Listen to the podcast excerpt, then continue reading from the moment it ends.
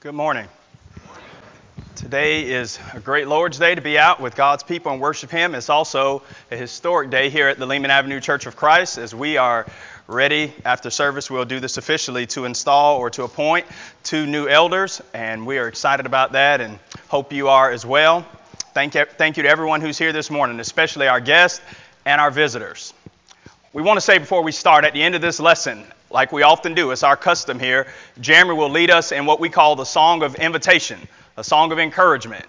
And that song is designed to create space for individuals who may want to respond to Jesus. And it just might be that somebody here believes that Jesus is the Son of God and who has never named the name of Christ publicly and never submitted to Him in baptism. And if that is the case, when that song is sung, that's an opportunity for you to respond and to make that known. But perhaps you would like to do it privately, and you can do that as well. The invitation is time to respond, but it's always open for people to respond to Jesus, obey His gospel, and also for those who may be burdened and heavy laden this morning, the invitation will be open for you as well to throw yourself on the mercy of God and on the prayers of your brothers and sisters in Christ as we offer up prayers to God on your behalf. Bless the Lord, O my soul, and all that is within me, bless His holy name. Bless the Lord, O my soul, and forget not all his benefits, who forgives all of your iniquities and heals all of your diseases, who redeems your life from the pit and crowns you with steadfast love and with mercy, who satisfies you with good so that your youth is renewed like the eagles. The Lord works righteousness and justice for all who are oppressed. The Lord made known his ways to Moses, his acts to the children of Israel. The Lord is merciful and gracious, slow to anger, abounding in steadfast love and kindness. The Lord will not always chide nor retain his anger forever. He doesn't repay us according to our sins, nor reward us according to our iniquities. As the heavens are high above the earth, so great is his steadfast love to those, those that fear him. As far as the east is from the west, so far as he removed our transgressions from us. As a father has compassion on his children, the Lord has compassion those who fear him. He knows our frame. He remembers we're dust. But as for man, his days are like the grass. He's like a flower of the field that flourishes. The wind passes over him and he's gone, and his place knows its way no more. But the steadfast love of the Lord is from everlasting to everlasting to those that fear him and his righteousness, to those that keep his covenant and remember to do his commandments. The Lord has established his throne in the heavens, and his kingdom rules over all. Bless the Lord, O you whose angels and you mighty ones that do his word, obeying the voice of his word. Bless the Lord, all his hosts, and you ministers that do his will. Bless the Lord, all his works, where his dominion goes. Bless the Lord, O my soul. Psalm 103 is the first psalm, a long string of psalms that begin this idea of praising God and an emphasis on exalting the Lord. In fact, Psalm 103, 104, 105, 106, 107 all begin in similar fashion with this focus on exalting and praising God, and yet Psalm 103 is unique. It's the only psalm in that section that's ascribed to David. At the top, the heading in your Bible may say, of David or for David. It's also the shortest in that section with just 22 verses, and yet at the very same time, the most comprehensive. David on a guided tour on how to praise God and why we should. Now, that's not news for us. You've gathered this morning on a Sunday to worship God in spirit and in truth, and yet, if you're like me, you know that God should be praised. But it just might be the case that you find yourself saying the same things about the same things when you pray to God and when you. It's not a bad thing in prayer or in praise. What if there's more to say? What if there's more to say about God and to God than we often find ourselves saying? What if there's a buffet of options that we haven't availed ourselves to? What if there are heights we haven't known and depths we haven't reached in our, in our praise in which we could with just a little divine aid and guidance? That's what David provides us with in Psalm 103, and he's just the man to do it. He's not only a man after God's own heart, he's also called the sweet psalmist of Israel, 2 Samuel 23 and verse 1. He's also a man that had a hunger and thirst for God himself, and so we should let him direct us. Direct us in our thoughts, direct us in our praise. He lived under a different covenant with different regulations and different expectations. But one thing remains constant, regardless of the covenant, regardless of the dispensation God is to be praised, and the Christian age is no different. The psalm breaks itself down simply. The first six verses it's about the individual's praise. Verses 7 down through verse 18, it's the congregational praises. David invites the rest of Israel to join in with him and talks about the worthy things that God has done and why he should be praised. And then the psalm reaches its crescendo and its ending in verse 19 down through verse 22 as all of creation is invited into this praise of the Lord. Now, just about every major translation runs the word blessed throughout Psalm 103, and that's perfectly fine, but it also could be translated praise. Because this idea of blessing God goes hand in hand in the Old Covenant with praising God and giving Him what He is due. And David is going to walk us through this morning how that's done. If you have your Bible, go ahead and turn it to Psalm 103.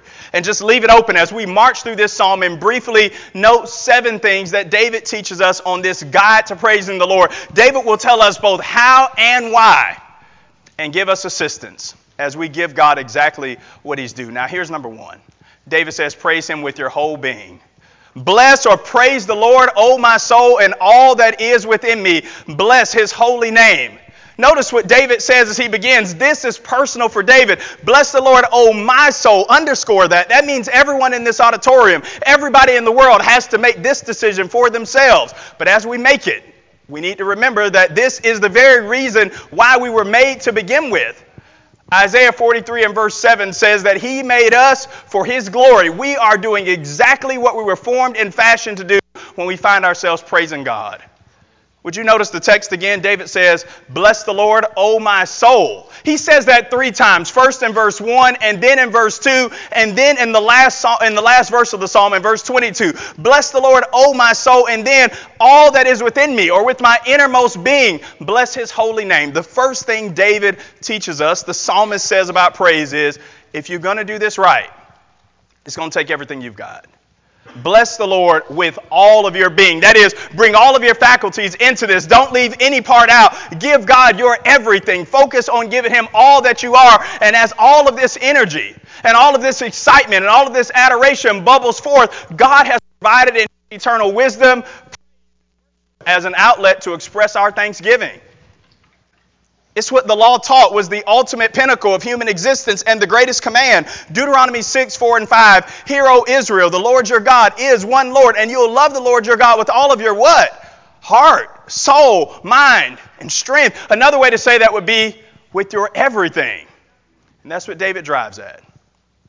When Hannah finally had her answered in 1 Samuel chapter 2 and verse 1, she says, My heart exalts in the Lord when Mary was blessed with bringing the Messiah into the world, we sing this song. You remember what she says? My soul magnifies the Lord. My spirit rejoices. Luke 1 46 and 47. David says, My soul makes its boast in the Lord. Psalm 34 and verse 2. More than a mere outward going through the motions, this involves the deepest part of who we are. And God, who has both redeemed and sanctified our body, soul, and spirit, 1 Thessalonians 5.23, demands that we use all three in our worship and praise to Him. It's only right. Look at the psalm again and notice how often it says in this psalm that God gives His all. Notice verse 2 for all of his benefits. Underline that. Verse 3, he forgives all of your iniquities. Verse 6, he redeems and rescues all of the oppressed. God has given his all. And David says in response to that, when you come before him in praise, you be sure to bring your all as well. Bless the Lord, O my soul, and all that is within me. Bless his holy name. It means that we've got to be focused and locked in as we worship God and give him the best. The melody comes out of our mouths, but it starts in the heart. Ephesians 5:19, Paul talks about Christian singing. And he says, speaking to yourselves. That's the mouth in psalms and hymns and spiritual songs, singing and making melody to the Lord. Where? In your heart? That's where it begins. Bless the Lord, O my soul, and all that is within me. Proper praise involves the totality of who we are, and God is worthy of that. This means don't hold anything back. It means throw yourself fully into this and give God exactly what it is that He is due. Maybe sometimes you're sitting down, you're watching TV, or maybe working at the computer. You stand up to get on with things and to do something else, and we might say about our legs or our arms, it has fallen asleep. My leg has fallen asleep, or my arm has fallen asleep. The technical term for that is parenthia, parenthesia, or something of that nature. You'll get it when you Google it. But the proper name means something about your nerves Something about the nerves have become irritated and compressed, and they say there are more severe cases of this. But typically, if your arm or leg falls asleep, all you got to do is shake it out. And you can just go and you just reposition your arm, reposition your leg, and you can just, just go on with things as they were. David starts this psalm, this hymn of praise, and what he does is he wants to reposition his soul. He wants to his inner man does not fall asleep. And so he wakes up everything within him and says, Bless the Lord, oh my soul. We've got to get this right. We can worship and we can go through the motions, but if we really don't lock in inwardly, it'll be all for naught. Give God everything you have. Bless the Lord. Praise the Lord with your mind. Think the right things about God. Philippians 4 and verse 8. Bless the Lord, praise the Lord with your heart. Feel the right things toward Him. Psalm 18 and verse 1 I will love you, O Lord, my strength. And bless the Lord, I praise Him with all of your strength. Perform the right acts toward God. Hebrews 12 and verse 28 Serve Him acceptably with reverence and godly fear. As David takes us on this guided tour of the praise that God is due, the first thing he says is, Do it with your whole being. Now, here's number two Bless the Lord, O my soul, and forget not all of his benefits. Praising God properly means remembering the benefits that He's given us. David says, and forget not all of His benefits. He repeats his first line and then he adds this about remembering His benefits. Now, remembering the good things that God has done for us should be as natural for us as breathing. We should expect that, or at least we would. And yet, throughout the Old Testament, God is reminding His people, you do, don't forget all that I've done. Deuteronomy 6 and verse 12, he says, Don't forget that it was I that brought you out of the land of Egypt and delivered you into the land of promise. Hosea chapter 2 and verse 8, he says, Has Israel forgotten that it was me that gave them the grain, the wine, and the oil, the silver, and the gold I lavished on them, which they're now using for Baal? Can a bride forget her ornaments or maid her attire? But my people have forgotten me days without number. Jeremiah 2.32, God is saying, Don't forget me. Doesn't your heart break when you read the story of Joseph and you get to Genesis chapter 40 and the cupbearer who only knew about his freedom based on the good news delivered to him by Joseph? Joseph begs him in Genesis 40 and verse 14, When you're delivered, do me this one kindness. Don't forget me. I've been delivered into this prison house and I don't belong here. In the last verse in the chapter, Genesis 40 and verse 23 says, But he forgot him. But worse than that are those who forget the one who formed and fashioned does, David says, do not forget his benefits. Now, if you look throughout this psalm, after verse 2, down from verse 3 through 18, David starts to enumerate some of the benefits that God has given. But his list is by no means exhaustive. He means what he says in verse 2 forget not all of his benefits. We don't have God's permission to forget any of his blessings or any of his benefits. Don't forget them. They're not deserved. They're not merited. They're merely given because God is kind and God is good. And David says, Remember how good God's been to you. And show him that with your thanksgiving, with your appreciation. Don't forget the goodness and the kindness of the Lord. You know, there are people that live their entire lives and they never stop to think about this reality. They never stop to think about everything in their lives. Every good thing that's flowed in has come from God, whether they believe in Him or not. Jesus says, he makes his sun to rise on the evil and the good. He sends rain on the just as well as the unjust, and many people never stop long enough to appreciate it. Albert Mohler, the president of Southern Seminary, wrote an essay in 2006 called Gratitude Without God To Whom Does the Atheist Give Thanks? And he talks about the frustration of being an atheist and going out and seeing the pristine beauty of a lake seeing a beautiful sunset, hearing the birds chirping, feeling the warmth of the sun on your face, and this sense of gratitude welling up within you but your inability to express thanks to anyone. It's a natural human response, but because you've refused to acknowledge the one that put it there, you know you didn't. There's nobody left to thank. What a frustration. What a terrible place to find yourself in. But worse still is the one who knows who put it there and who refuses to give thanks. The atheist struggles with who to thank, but the Christian struggles with how to thank. David says, Don't forget all of his benefits. You don't deserve them. John Piper said, God is often doing 10,000 things in your life, and you probably know about three of them. He's doing great things. Do you have any idea of all of the benefits God has blessed you with? You say, Well, I know about some of them. Does God know that you know about some of those things? Have you told Him? Ephesians 5 and verse 20, Paul says, giving thanks always for all things to God the Father in the name of our Lord Jesus Christ. Do we tell him, thank you, we appreciate you for all of your benefits because we truly don't deserve them? David says, please, whatever you do, don't forget his benefits. To spit in his face with forgetfulness is one of the greatest disrespects that he endures from his creation. Moses told Israel in Deuteronomy 32 and verse 18, You forgot the God who bore you and the Lord that gave you birth. If you want to bless God, if you want to praise God properly, remember his benefits. Make yourself behold the goodness of God. Romans 11 and verse 22. Cause yourself to recall to mind all the great things that he's done. I know this is hard to think about, but there was a time when we all pretty much had a ready recollection of everything. You remember? You knew your phone number, you knew addresses, you knew your account number by heart. We just knew these things and had them at a ready reference for recall at a moment's notice. We don't need that now. And I'm glad we can cl- click and swipe our way to whatever we want, but our memories have sort of suffered as a result. And David says, whatever you have to do, whatever it takes. Whatever generation you live in, it really doesn't matter. You cannot afford to forget His goodness. Hosea 13, 5 and 6, God says, I lavished them. I brought them out of Egypt. But when their hearts were filled, they were lifted up and they forgot about me. David says, proper praise starts when you remember the Lord. And it works both ways. When you remember, you praise. When you praise, you remember. Don't forget his benefits. Nobody can answer this for you. Not your spouse. You can't answer for your children. But examine yourself and tell yourself, answer this question Do you find yourself thinking more often about the things that you've wanted and never received? The things you've desired but have not yet gotten from God?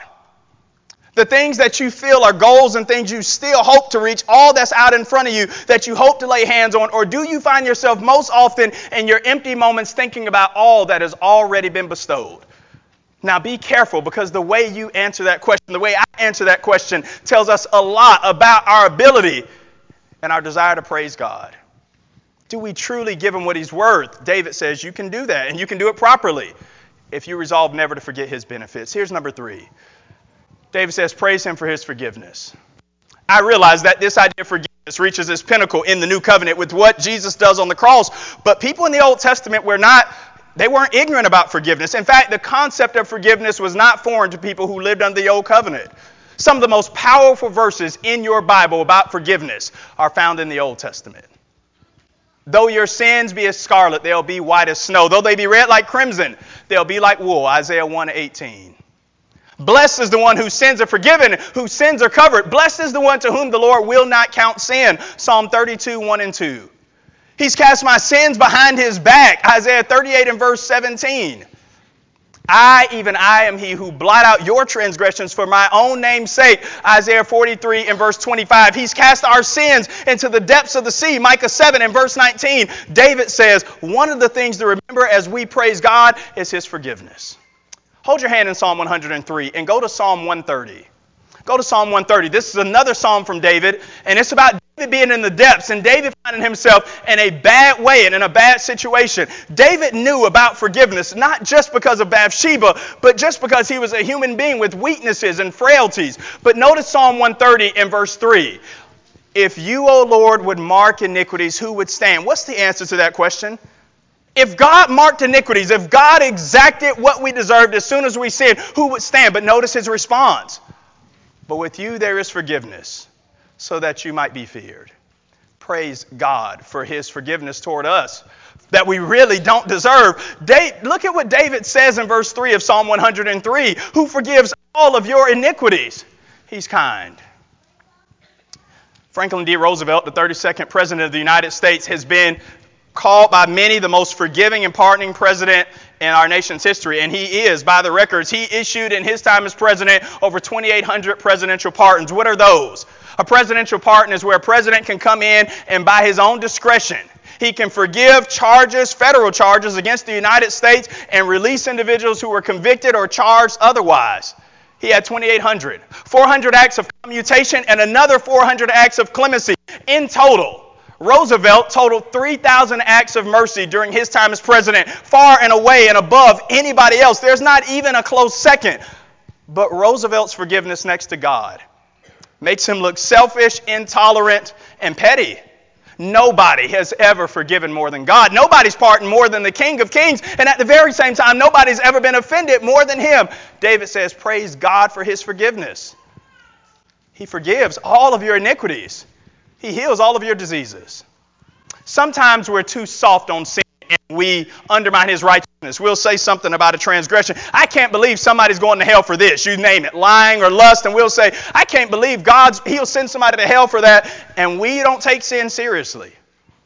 But at the very same time, sometimes we're guilty of taking sin more seriously than grace. And God says, I forgive you, I forgive you. And we say, Well, you can forgive me. You don't know what I've done. You don't know how much of it I've done. David does not qualify his statement in verse 3. Circle it, underline it, all of your iniquities. If we walk in the light as He is in the light, we do enjoy fellowship with each other. And the blood of Jesus cleanses us from all of our sins. 1 John 1 7. He forgives us. Not because he has to, but because he wants to. Hebrews 8 and verse 12 says, I'll be merciful to your unrighteousness, your sins, your iniquities, I'll remember no more. When you praise God, don't forget that God has chosen to forgive us. Down in verse 12 of this psalm, he says he's removed our sins as far as the east is from the west. That means God is not going to bring them up anymore. They're washed off the record. God's given us a new leash on our relationship with him. It comes at great cost to him. The only way God can ultimately forgive our sins is for his son to die on the cross, and it is a price that he gladly pays because he wants you to be close to him. God does this in order to redeem, in order to save, in order to forgive. David says, when you praise him, remember that He's forgiven. Remember that He forgives all of your iniquities. And what are the diseases in verse 3? The diseases that He heals may be physical ailments, but they may be sometimes this word is used for things that God puts on people in the Old Testament because they violate His will. See Deuteronomy 28 and 29. But whatever it is, David's not worried about it because that's covered too. Our God will abundantly pardon, Isaiah 55 and verse 7. David can sing to the top of his lungs because he gets this. And we may say that we do, but sometimes we don't. We don't sing loud enough or praise mightily enough because sometimes we don't appreciate what we've been forgiven. Jesus comes into the house of the Pharisee Simon and he says, Simon, do you see this woman? I came into your house and you gave me no water for my feet, but she has wiped my feet with her tears and with her hair. I came into your house, you gave me no kiss, but she has not ceased to kiss my feet. My head with oil you didn't anoint, but she has anointed my feet with ointment. Her sins, which are many, are forgiven. But to he that's forgiven little, he loves little. Luke 7, 48. Get your ledger before God. Have you been forgiven little or much? And does your praise reflect the same? David says, when you praise him, remember his forgiveness. Here's number four. Praise him for his redemption and his goodness. He redeems your life from the pit. And he crowns you with steadfast love and mercy. David says, when you praise, remember his redemption. This idea of redeeming somebody has rich, rich relationships in the Old Testament with various ideas. The idea of redemption in the Old Testament, this Goel, this person that would rescue family members, it's about a person in the family, your physical family, being in danger and somebody else stepping in to help them. And so, for example, if somebody were to kill you in Old Testament times, your family member, your redeemer, Numbers 35, 19 through 23, would come in and redeem your blood. If you fell into financial hardship and you look, I've got to sell my property, your redeemer in your family would go in and purchase that property, Leviticus 25, 25 through 33, so that the property could stay in the family. If you die without having children, your redeemer, your family member would marry somebody in the family and bring up offspring Ruth 3 9 through 13, so that the family could stay together. When David says God redeems our life from the pit, he's saying, You're in the family of God. You're an image bearer. You belong to God. And God says, Your problems are my problems. I will redeem you and I'll rescue you. He praises God for his ability to redeem and rescue our lives from the pit. As if I needed any more motivation to avoid elevators. About three weeks ago, there were five tourists that were trapped 200 feet underground as they went to tour the Grand Canyon caverns. They went there, an elevator malfunctioned. Now, some of the people that went on this tour were able to walk the 21 flights of stairs back up to normal civilization, but others could not because of physical ailments and handicaps, and still others decided to stay behind with those who couldn't make the trek. They were stuck down for 30 hours. Eventually, there was this sort of basket apparatus that was let down, and they all were rescued one by one. But here's the question without that basket apparatus, without the rescue that were made, how do they get up the 200 feet? How do they survive? If they can't walk the 21 flights of stairs back up to ground level, how are they ever going to get out of this situation, this predicament that they found themselves in? And then we appreciate where we find ourselves. We're in a pit, David says, Psalm 103 and verse 4. How are you going to walk the hundreds of thousands of flights of stairs of righteousness to get back into his good graces?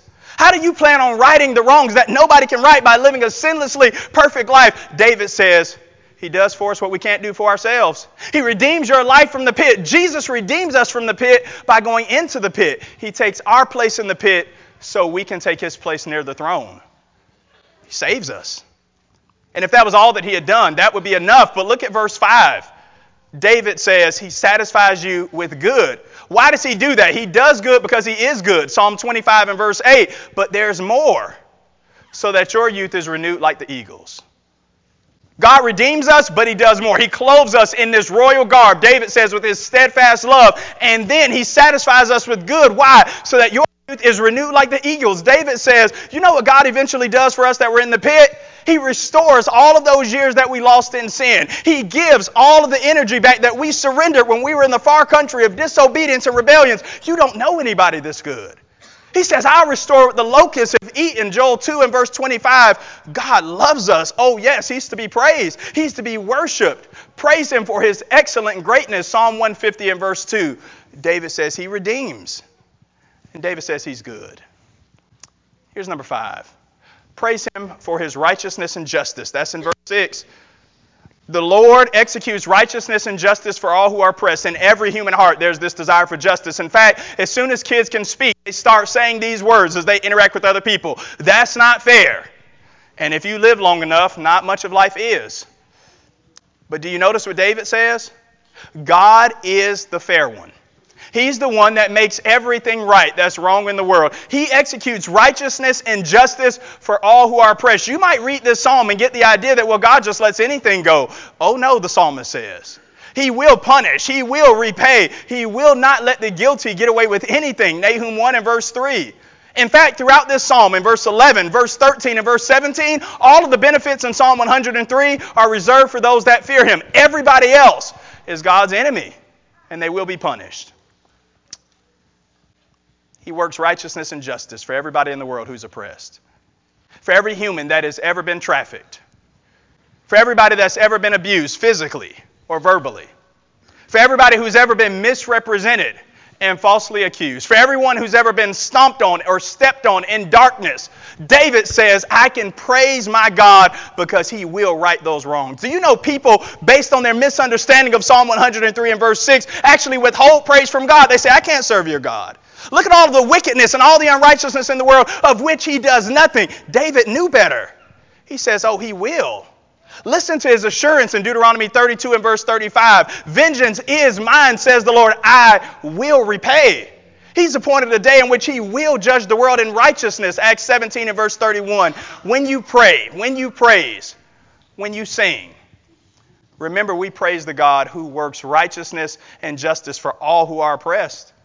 Imagine serving a God who was so distant from humanity that he couldn't do anything about the problems that people had and that they suffered.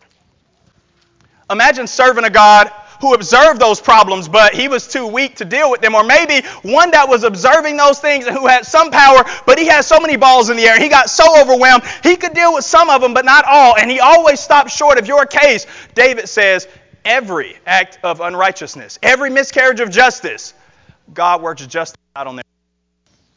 When we praise Him, we need to remember the God that we serve. He's the God that always works justice and does what's right. Deuteronomy 32 and verse 4. Here's number six praise Him for His revelation. Can you say cool about the Bible? I think the psalmist does something cool when you get to verse 7.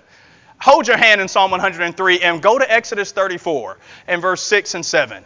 Because here the psalmist quotes from the Bible and he dips back into something that God says about himself. In this guided tour of praise, David says, Remember to praise God for his revelation. And then he says, God reveals his way to Moses, his acts to the children of Israel. What is that all about? Now you need to see both of these passages at the same time to appreciate what the psalmist does.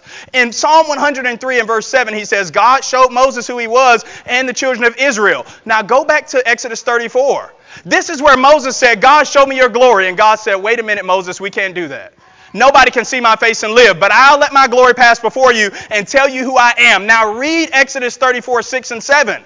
This is what God says about himself. He's the Lord, The Lord God, He's gracious and merciful. He abounds in steadfast love and mercy. He doesn't retain His anger forever. And it's the same thing that David says in Psalm 103. In fact, Exodus 34, 6 and 7 is the most quoted verse in the Old Testament about God's character. When people in the Old Testament want to know who God was, they just quoted this verse. Numbers 14, 18. Nehemiah 9, 17. 2 Chronicles 30 and verse 9. Psalm 86 and verse 5. When they wanted to know who God was and who He is, they said, Well, this is who He said He was.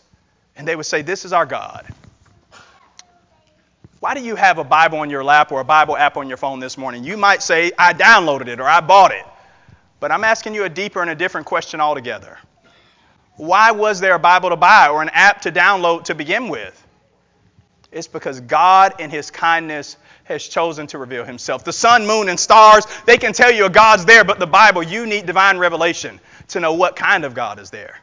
The psalmist does not take for granted that God will reveal himself. He's awed and blown away that God will tell us who he is and how he is, and he praises God for his revelation. You know why you have a Bible to read? Why it's been preserved in your language to read his promises and to consult with his truths as often as you would like? It's because God in his eternal mercy has revealed himself. He hasn't played keep away with us. He says, Here I am. You can come to me and worship. Beware of worshiping a God made in your own image. May our estimation of him match his revelation about himself. God told him in Psalm 50 and verse 21, You thought I was altogether one like yourself. I'm not like you. I'm different. I'm exactly who I say I am. And we should praise him for revealing that truth to us. Now, here's the seventh and final one from Psalm 103 Praise God for his mercy. The psalmist says in verse 13, Just like a father, God pities his children. In verse 14, he knows our frame. He knows we're dust. He won't hurt us. And he talks about how God is worthy to be praised. In verse 19, he says, God's kingdom rules over all. He invites the angels to praise in verse 20. The heavenly host in verse 21. You might think as you start getting to the crescendo of this psalm that we as human beings have no right to be in this conversation. I mean, you've got the angels praising and the heavenly host, but David says we've got a place here too. Sometimes this happens with young boys. As they grow up and they get stronger, they deal with people younger than them or maybe even people of the opposite sex, and a parent has wait a minute, you don't know your own strength. You need to take it easy. You might hurt somebody. Nobody ever has to give God that conversation. Nobody ever has to say, God, you don't know these people. They're frail. You could break them in two. The psalmist says in verse 14, He knows your frame. He knows us. He knows we're dust. He deals gently with us in His kindness. Praise God for His mercy. Praise God, He didn't take you the moment that you sin and exact the punishment that our sins deserve. And there may be somebody here, you know you need to obey the gospel. You've been knowing it longer than you've been knowing that you need to. Don't spurn His mercy, embrace it. Turn to him. He will not wait forever, but he's merciful toward us. Ephesians 2, 4, and 5. He's rich in mercy. The only thing in the Bible God is said to be rich in is his mercy. And praise God that that's the case. He knows us. As we close, look at verse 20 down through verse 22. You've got the angels praising God. You've got these heavenly hosts of these ministers. The first part of verse 22 says, get the last word. The and it ends with us. Praise the Lord or bless the Lord, O my soul. And we should do it because God's been merciful to us. When the angels sinned, heaven didn't bat an eye. God cast the angels down to hell, 2 Peter 2 and verse 4. But when Adam and Eve sinned, God in his mercy, he started marching toward Calvary. God wants you in heaven more than you want to be there. And we should praise him for his mercy we probably sometimes say the same old things about the same old things. And David gives us help in Psalm 100 and verse in Psalm 103. David says, God is to be praised. And I'll show you how and I'll show you why. If you just lock in with David, he says there's more to say about God. He's given benefits, he's given forgiveness, he's rescued, he's redeemed, He's going to work righteousness and justice for everybody in the world. He's revealed himself so that you know the kind of God that you're dealing with, and he has been merciful. He's dealt delicately with us, though we have all respectfully with him. Bless the Lord, O my soul. As we started this sermon, heaven's invitation is open, and Jeremy is going to lead us in a song to encourage us in that regard. If you need to respond, if we can help you in any way, come now as together we stand and as we sing.